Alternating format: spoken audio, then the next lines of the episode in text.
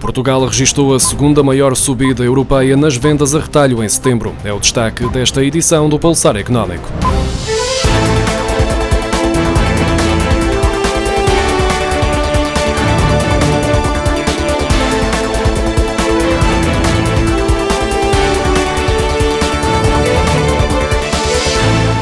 As vendas a retalho aumentaram em setembro na zona euro e na União Europeia. Na comparação com setembro de 2019, o volume de vendas a retalho cresceu 2,2% na zona euro e 2,1% na União Europeia, enquanto, na comparação com agosto, recuou 2% na zona euro e 1,7% na União Europeia. Em sentido contrário, face à média europeia, Portugal registrou a segunda maior subida das vendas a retalho, com 1,9% face a agosto, depois dos 2,8% registados pela Bulgária. No entanto, observou uma queda de 0,2% em comparação com setembro do ano passado, ainda assim inferior à média da zona euro e da União Europeia. Entre os meses de julho e setembro, mais de 500 mil pessoas ficaram a trabalhar a partir de casa devido à pandemia de Covid-19, como revelam os dados divulgados pelo Instituto Nacional de Estatística. No terceiro trimestre de 2020, 14,2% da população empregada indicou ter exercido a sua profissão sempre ou quase sempre em casa, na semana de referência ou nas três semanas anteriores, o que corresponde a 681.900 pessoas, menos 412.500 que no trimestre anterior. Destas, 530 39.600 pessoas indicaram que a razão principal para ter trabalhado em casa se deveu à pandemia. Comparando com o trimestre anterior, verificou-se uma descida de 12,1 pontos percentuais, o que poderá estar relacionado com o alívio das medidas de confinamento. Estes números podem aumentar no último trimestre de 2020, tendo em conta que as novas medidas de contenção da pandemia prevêem o regresso ao teletrabalho. A crise pandémica está a destruir emprego em grande parte dos setores de atividade. A banca já vinha a registrar uma redução significativa do número de trabalhadores e o momento atual tem acelerado o processo. No total, os despedimentos nos bancos europeus totalizam 75.638, valor muito próximo dos 80 mil registados em todo o ano passado.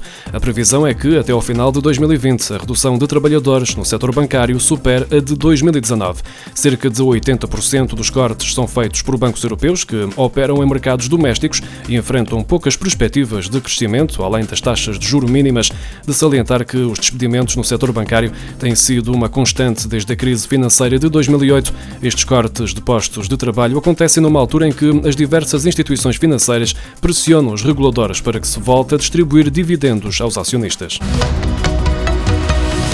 De acordo com os dados do Eurostat referentes ao ano passado, só no Chipre, um país 12 vezes mais pequeno do que Portugal, há a maior percentagem de pessoas a queixarem-se da má qualidade dos telhados das suas casas, dos tetos que deixam entrar água, da umidade das paredes, dos soalhos e das fundações ou do apodrecimento dos caixilhos das janelas e das portas. À partida poderá ficar a ideia de que só acontece com a população mais pobre, mas a verdade é que um quinto da população portuguesa que vive acima do limiar de pobreza também sofre com estas infiltrações nas suas casas. Ao Expresso, Manuel Reis dos Campos, presidente da Associação dos Industriais da Construção e Obras Públicas, afirma que este é um problema associado às carências do edificado e não à qualidade da construção portuguesa, a qual é amplamente reconhecida.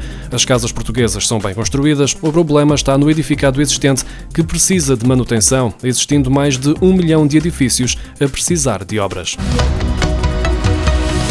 Portugal tem 730 mil casas desocupadas e abandonadas, um número inventariado pela Federação Europeia das Organizações Nacionais que trabalham com sem-abrigo, confirmado por dados da Organização para a Cooperação e Desenvolvimento Económico e avaliado por investigadores e ativistas da habitação. No questionário sobre habitação social, a OCDE afirma que existem 14% de moradias vagas em Portugal sem utilização, com ligeira diferença nas áreas urbanas face às rurais, cruzada a informação com os números da Pordata que apontam para a existência existência de 3.991.112 habitações no país, os números ganham mais realismo, sendo que Portugal é dos países da OCDE com maior número de casas por mil habitantes, mais precisamente 580.